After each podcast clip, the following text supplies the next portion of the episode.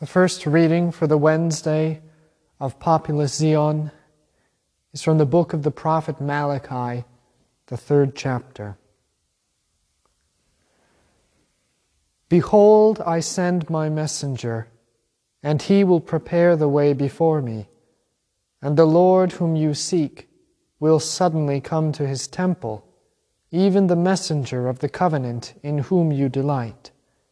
Behold, he is coming, says the Lord of hosts. But who can endure the day of his coming? And who can stand when he appears?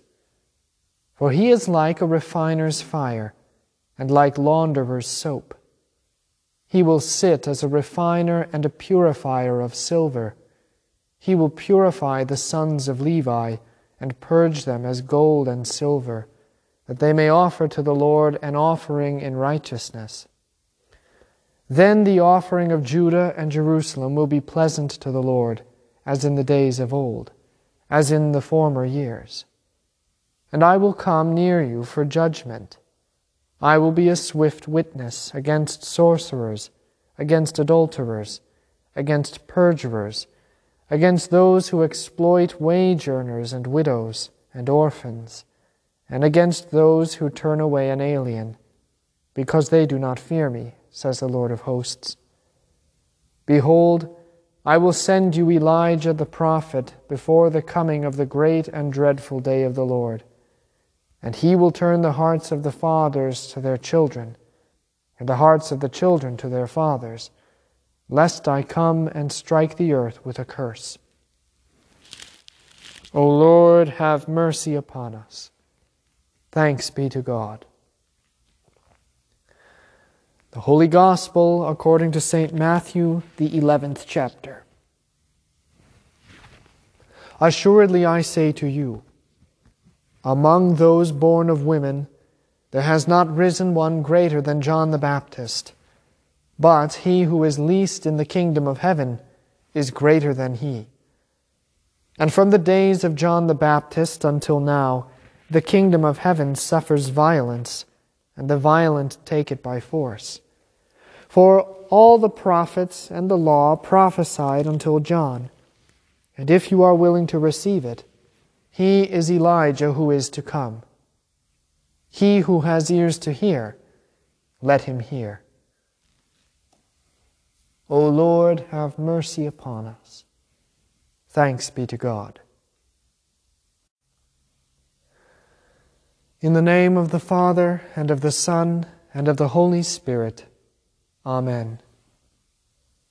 From the days of John the Baptist until now, the kingdom of heaven suffers violence, and the violent take it by force.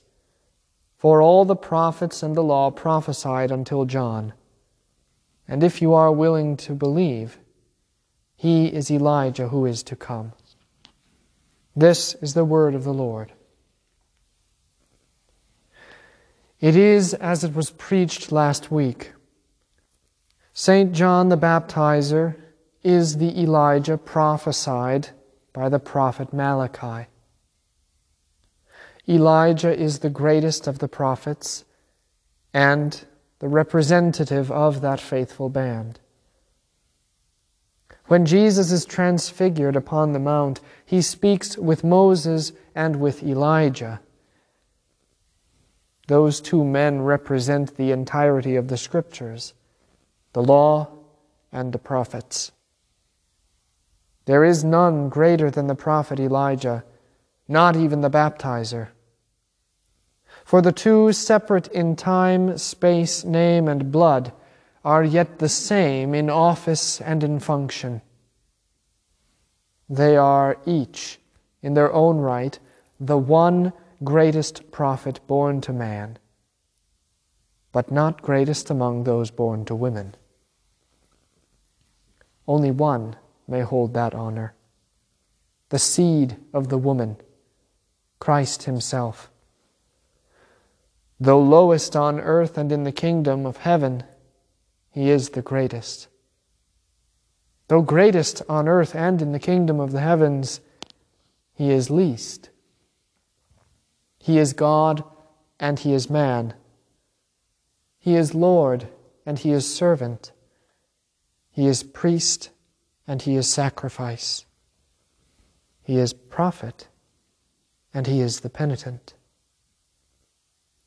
The kingdom of heaven is beset, not because it is a place, but because it is a person. The prophets, including Elijah, were persecuted and pursued not because they preached, but because they preached Christ. St. John the Baptizer was imprisoned and beheaded, not because he baptized or preached repentance, but because the content of both was Christ. Christ himself suffers violence, is taken by force, and is even put to death. These things transpired not because he taught or because he preached, but because what he taught and what he preached was himself. The Word is made flesh, that the Word may act. The Word preaches, the Word acts, the Word does. It is not the prophets who are hated, but the Word. It is not an earthly kingdom that suffers violence, but a man, born of virgin, eternally begotten by the Father as the Word of divine will. All the prophets until St. John prophesied of the Word made flesh. All the law proclaimed Christ.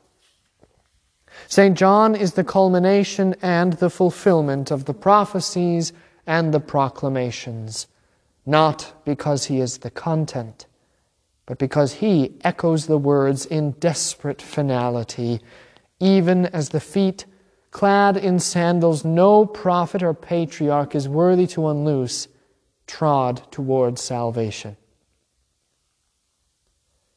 It matters that St. John is Elijah. It matters because he points to the kingdom in the flesh before the kingdom arrives that hearts, hands, and eyes might be uplifted. He does the work declared to the psalmists Gather my saints together to me, those who have made a covenant with me by sacrifice. The word is not always comfortable, and it does not always bring comfort. But He is always good, and He always works for good. The kingdom of God is a narrow way, but He is a good way. The kingdom of God is a good place in a good person, even as it is beset by violence. But the violence matters little, for it lasts only but a short time. Death is only but three short days for this heavenly kingdom made man. The sons of wickedness take it by force but they cannot hold it. If you are willing to receive it, St. John the Baptizer is Elijah, a prophet to end all prophets, for the need of them will have ended. What is there to which a prophet must point when the thing, the person, is right before your eyes? Now the church takes up the mantle of St. John which is the mantle of Elijah, to look back and to look forward to the thing, the person, that has come and is coming again. Repent, cries St. John, echoing the words of law and prophet, the plea of Christ and the promise of God. To him who orders his conduct aright, I will show the salvation of God. Repent, cries the church, echoing the words of St. John and pointing to the fulfillment of the promise of God and the return of the kingdom in the flesh.